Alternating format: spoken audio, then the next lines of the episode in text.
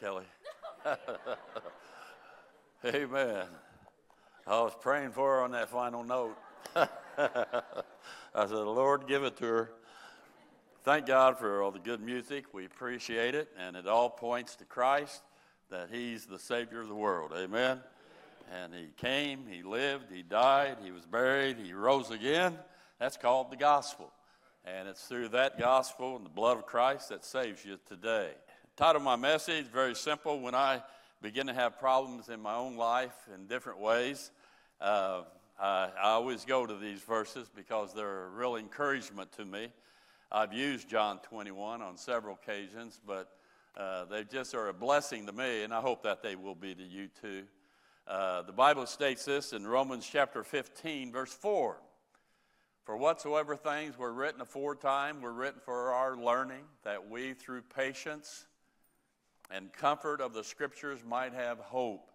You know, the Apostle Paul, I had a guy say to me one time, You're not supposed to preach anything but the Pauline epistles. And uh, of course, Paul quoted uh, quite often out of the Old Testament, didn't he? And uh, if you don't believe that, read Romans chapter 2, uh, 1 Corinthians, of course, 14, Romans chapter 9 through chapter 11. And uh, he loved Israel. And uh, he would quote the Old Testament quite often as it, uh, as it applied to what was going on at that moment. Galatians chapter 3, another one.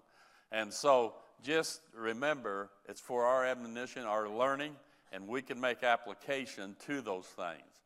Times we falter, we get off track, sometimes we sin, we fail, and we come short of what God wants us to do and the way God wants us to live. There's times we've tried to please God, try to have a good testimony, but for some reason, that old flesh, the things I want to do, I don't do. The things I don't want to do, that's exactly what I do.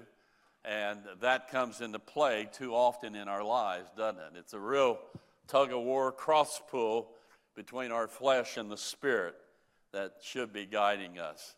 The question comes what does God expect of us?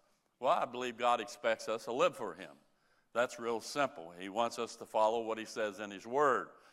But also, I believe He knows our frailty. He knows that there will be some failures in our life. But if we've been saved, He's given us the Holy Spirit so that we don't fail as much or as often. And I'm thankful for that. The Bible says, after that you heard the word of truth, the gospel of your salvation, you believe that, you were sealed with the Holy Spirit. And it also says then, because of his presence in you as a child of God, it is God which worketh in you both to will and to do of his good pleasure. That's why we can claim, I can do all things through Christ which strengtheneth us. So, because of that, that helps us in our daily walk. But apart from God, apart from His Word and the Holy Spirit, we can do nothing. But when the Spirit of God is controlling us, we'll have more victories than we have defeats in our life, won't we? And that's just simple truth there. Now, one of my favorite characters, I've preached on him many times, that I love so much, and his name is Peter. And uh, we identify with Peter quite a bit. As a matter of fact, if you look in the mirror, you probably will see Peter because we identify with him in such an uh, easy, uh, identical way. Notice some things about Peter. He failed to grasp Christ going to the cross. Uh, he was blinded somewhat but he had his own person that he just would not admit what was going to take place. Not only that, he failed to pray for Christ in Gethsemane. What did he do? He slept. he took a nap while Christ was going through the burden of thinking about Calvary. He failed in almost causing a massacre when he cut the ear off of Malchus. He didn't have presence of mind of what that could entail. Thank God the Lord stepped in. And then he failed after boasting he would never, ever forsake Christ, even if the rest of the disciples did. And he did, didn't he? He failed when he denied and swore he didn't know Christ. And from that point on, he began to follow Christ from afar off. And that's awful.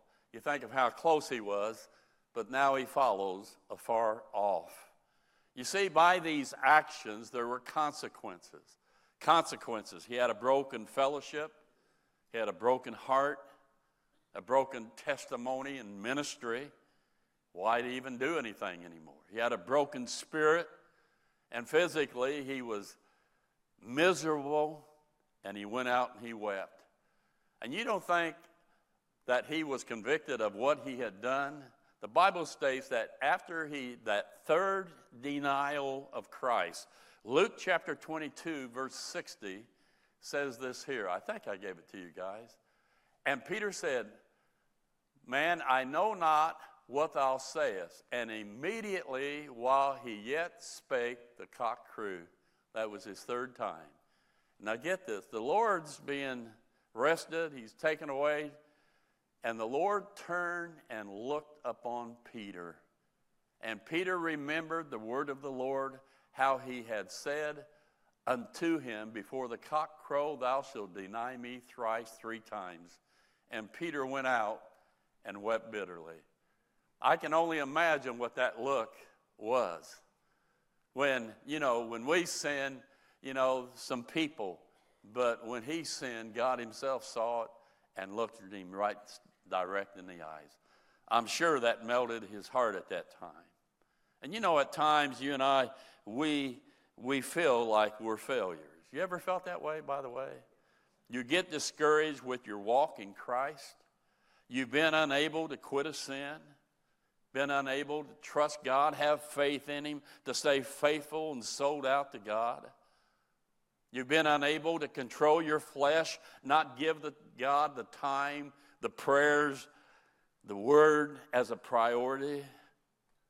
Even right now, he might not be your first love. And so you just put these things together, and sometimes you say, Man, I'm such a failure. But remember this God hasn't forgotten you, He still loves you. Regardless, He still loves you. If He loved us while we were sinners, always remember He'll love you as one of His children if you've been saved. After Christ, everything that was going on, notice some things about Peter. John 21 3 says this here. John 21 3. Simon Peter saith unto them, I go a fishing. They say unto him, We also go with thee. They went forth and entered into a ship immediately, and that night they caught nothing. Here we have Peter. He goes back after his failure. He thinks it's over for him. He goes back to his old lifestyle. And I've seen that more than once where people have been actively involved and they have some failure in their life. Instead of getting right with God and going forward, they slip back into the world. They begin to go to the wrong places, begin to run around with the wrong people, begin to practice the wrong things, and follow the wrong priorities. Here we have Peter. He went back to his old business, fishing. And you know what he did? He caught nothing, it says. And that tells us something. Away from God's will, you will come up empty, no joy, and no happiness because you know better. Amen? There was a time when the disciples were there and a number of other people called disciples, when Christ said some tough things doctrinally to them, they left. And Christ turned around to his 12 and he said, Will you also leave me? And Peter, the one, stood up boldly and said, Where will we go? You have the words of life. Thou art the Christ, the Son of the living God. What a statement by Peter. But Peter failed. Have you left God out of your life, by the way? Out of your plans, out of your activities, out of your decisions, out of your daily routine? Or do you just live as if He does not exist when you're doing the things in your life? Something else that took place, I think is important, verses 4 through 6 of John 21. But when the morning was now come, Jesus stood on the shore but the disciples knew not that it was Jesus. Then Jesus saith unto them, Children, have you any meat? They answered him, No. And he said unto them, Cast the net on the right side of the ship, and they shall and you shall find. They cast therefore, and now they were not able to draw it for the multitude of fishes. There we see here, it's very important, Peter is lovingly confronted. This is Christ's second or third post resurrection appearance. And just the fact that Christ shows up here, he was saying to them, I'm not here to condemn you for failing, but I'm here to help you, to get back up, to get back on track. And let me tell you something when you fail, you're not absent of Jesus Christ. He will keep coming to you, coming to you, and coming to you. In my life, I don't know how many times I've let the Lord down. And I've gotten up and wiped the dust off because He just kept, He was relentless in His love for us. And He keeps trying to get us to get back up and get on track. Then, verse 7, He says this here. Verse 7 Therefore, that disciple whom Jesus loveth, lo- uh, who Jesus loved, by the way, everybody says that's John. I personally, you need to study it yourself, believe it's Lazarus is the one he loved. And uh, saith unto Peter, It is the Lord. Now, when Simon Peter heard that it was the Lord, he girt his father's coat unto him, for he was naked. He's out there in the sea, doesn't have any clothes on, fishing and he did cast himself into the sea. There we see the Apostle Peter is overwhelmed by Christ's love and grace. Peter realizes the fact that Christ was there, that Christ still cared for him. He puts his father's garment on, jumps in the water, and swims to shore. Seems like he'd swim the shore first and then put that thing on, but he didn't. In verses 8 through 14, Peter is welcomed again. He's by, he comes on the shore, and the other disciples come, and the Lord already has fish there, already cooking, already has hot bread there, has the campfire there. They ate, they had fellowship, and no doubt to Peter it felt good to be close to the Lord once again. But I'm sure in the back of his mind, he remembered another campfire when he warmed his hand with the enemies denied that Christ was the Messiah and he was one of his disciples. But anyway, the Lord there is going to talk to him. Christ, he waits just for the right time before he says anything until finally he challenges Peter. Verse 15, it says this so when they had dined, Jesus saith unto Simon Peter, Simon, son of Jonas, lovest thou me more than these? He saith unto him, Yea, Lord, thou knowest that I love thee. Christ says to him, Feed my lambs. Now, let me say something about this. Peter is challenged to make Christ the Lord of his life there. Simon, son of Jonas, Jesus hadn't referred to Peter like that since his conversion. And by him making that statement, it seems that Christ was giving Peter another opportunity to start all over again, to have a new beginning. The conversation has the connection between Peter's three denials. He denied Christ three times, right? Well, here the Lord will ask Peter three times, Did he love Christ more than these? The these are the other disciples around at that time. But also, I believe, these referred to the fish and nets. And he's saying, Peter, do you love me more than your old life? Do you love me more than your business, your gold? and the silver? That's a good question for us, isn't it? The second time Christ speaks to him, verse 16. He saith to him again the second time, Simon, son of Jonas, lovest thou me? He saith unto him, Yea, Lord, thou knowest that I love thee. He saith unto him, Feed my sheep. You see, Christ knew the battle that was going on in Peter's divided heart. Jesus is saying to him, Peter, are you ready to go all the way? Are you ready to, ready to surrender your all to me, to live for me? And if so, then I want you to build up other people. Are you ready? Later on, Peter, by the way, writes, Desire the sincere milk of the Word of God that you might grow thereby. He does. And he even says to the elders later on, Feed my sheep. Feed the sheep.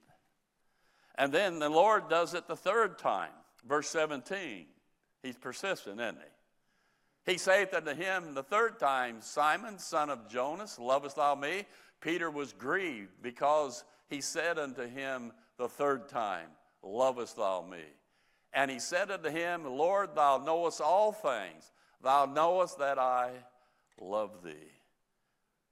In that verse right there, the third time, Peter completely surrenders. Peter repents and returns to Christ. The reason you know that, now don't miss this in your study. The first two times, Jesus uses the word love, and the Greek word there, supporting that, it has the idea that you're all in this thing of following Jesus passionately. You're sold on it. Okay? Peter's answer, love, is a different Greek word actually.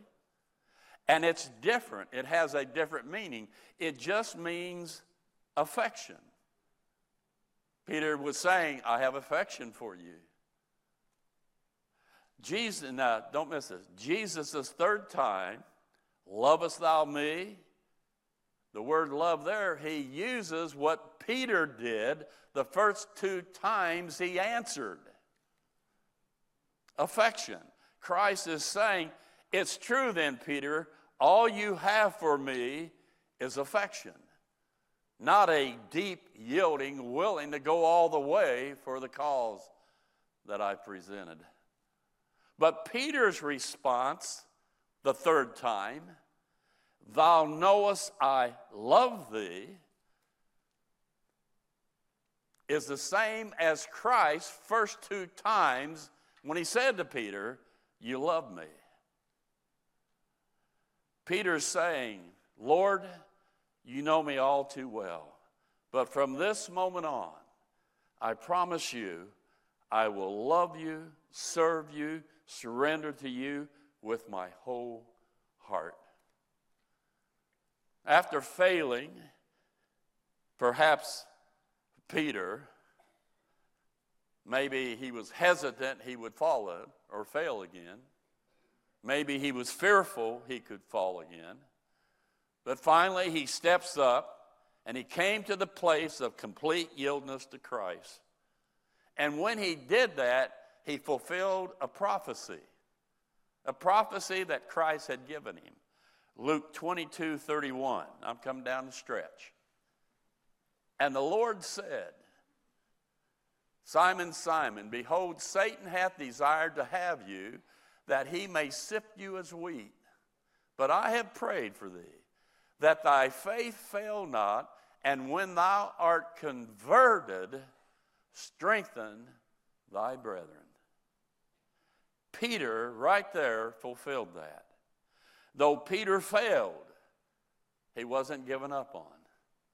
Though Peter failed, he wasn't destroyed. When he cried out, he loved the Lord with all his heart, Peter was converted. Not from sin to salvation, but from self to full commitment to Christ. Again, when he did that, he was now in position to get back on track, to be a fire for God's glory. That word again means that you remember what you used to do? I'm sending you back out and you're going to be the same way. You were a leader. You're the one who was willing to walk on water. You were the one who stood up and said that I am the Christ, the Son of the living God. Again, you're going to get out there and you're going to lead them. And boy, did he lead them, didn't he? When he preached at Pentecost, he preached with power, authority, in the midst of all kinds of Jews. And he proclaimed to them that Jesus is the Christ, the Messiah. And many, how many? 3,000? Uh, 3,000, isn't it? 3,000 were saved that day. From a guy who had failed. Think that through. But lifted back, got back on track, God used him. Didn't shelf him, God used him. By the way, it's interesting how many, when Moses came down from the mount, how many were perished because they were idolatry and committing fornication and everything down at the bottom of the mountain? 3,000? That interesting? I think it is. The application for us this here, this morning, from this lesson, from Peter's life, are you ready to love Christ more than anything? More than anyone? Amen? Christ says he waits for you. He says to you today, come home. Get busy. Be where you belong. You say, but I failed. And I say to you this morning, who hasn't?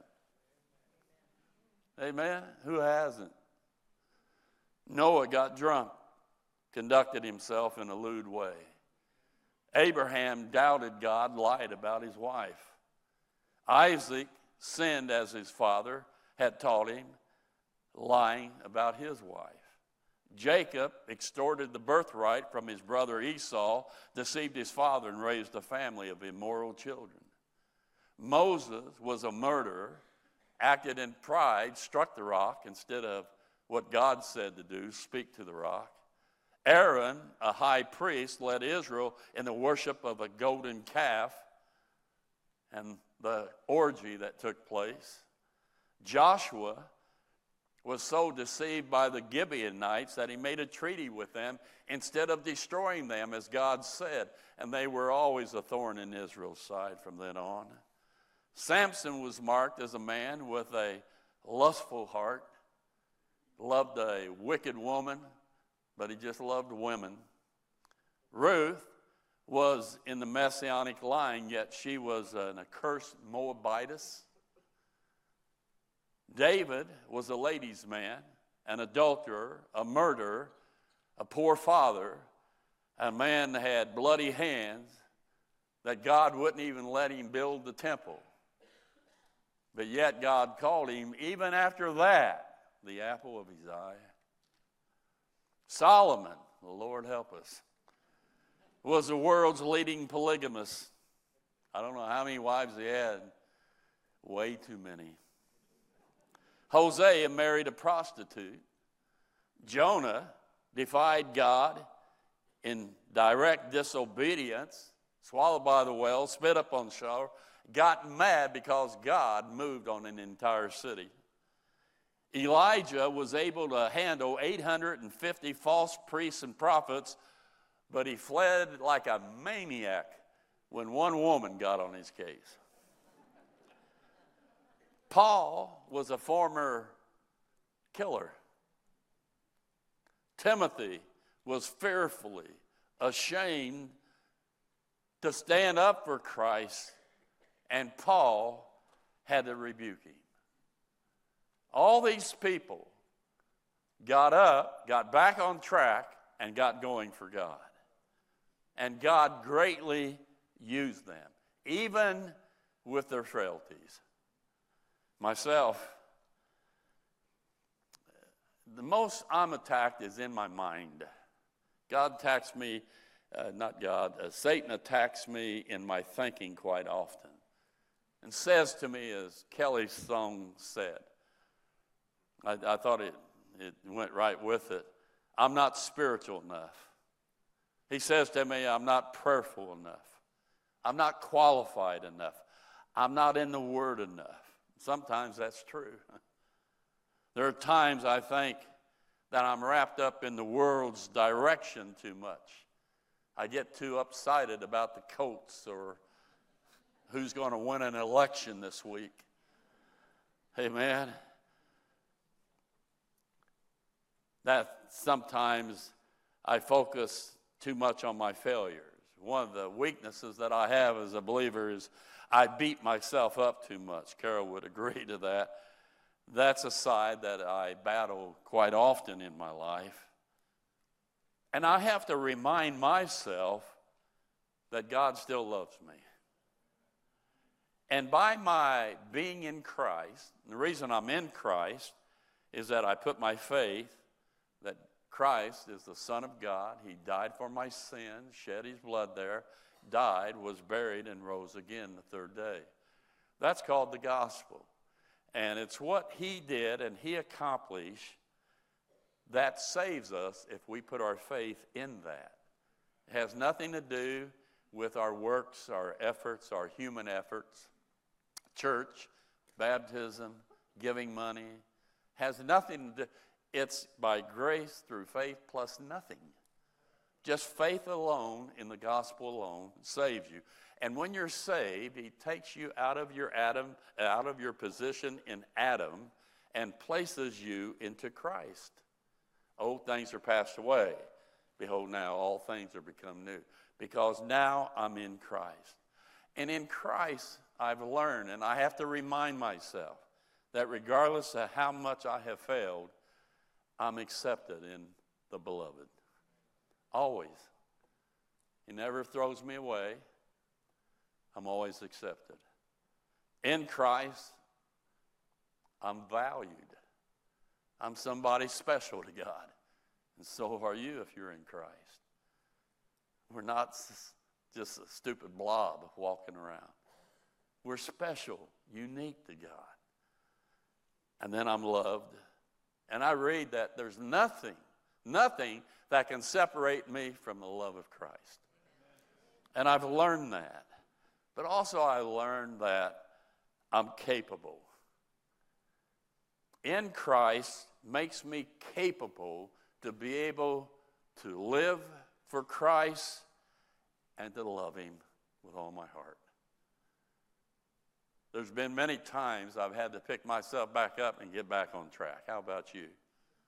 Somebody said our, our, our life is a journey of failures and getting back up until we we get to heaven finally. And I believe that's true. I close with this 2 Corinthians 5 14, 15.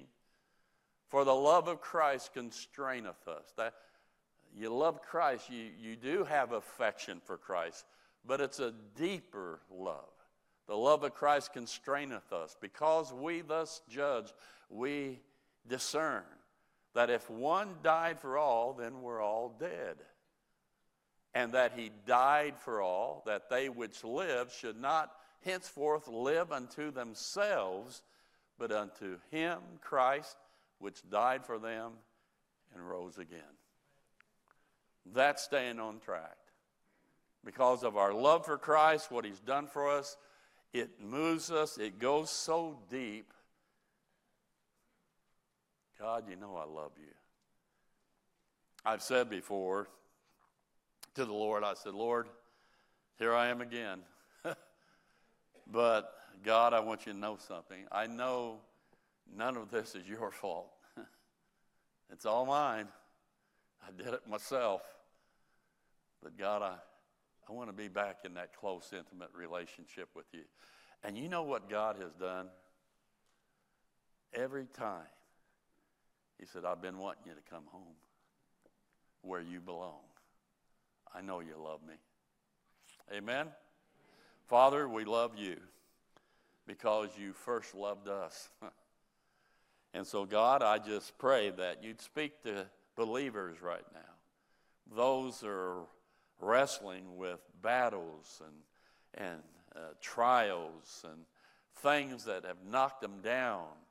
I just pray that they get up this morning and that they'd wipe the dust off and they'd get back on track. And God, I know that's what you want. You love them. You want to be there for them to help them through this if they just look to you this morning. And I just pray that they will. Thank you for your grace and your mercy. In Jesus' name. And everybody said, let's all stand. We'll sing a song of invitation.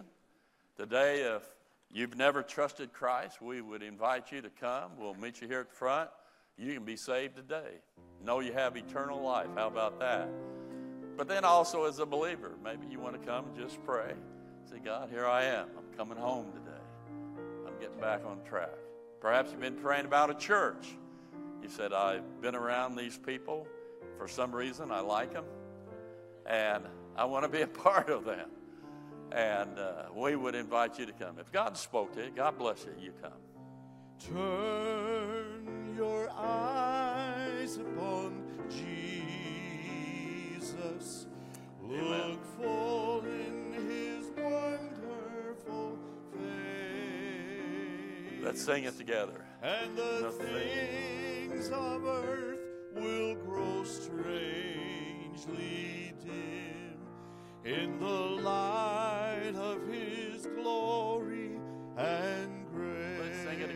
Let's sing it one more time. Turn your eyes upon Jesus.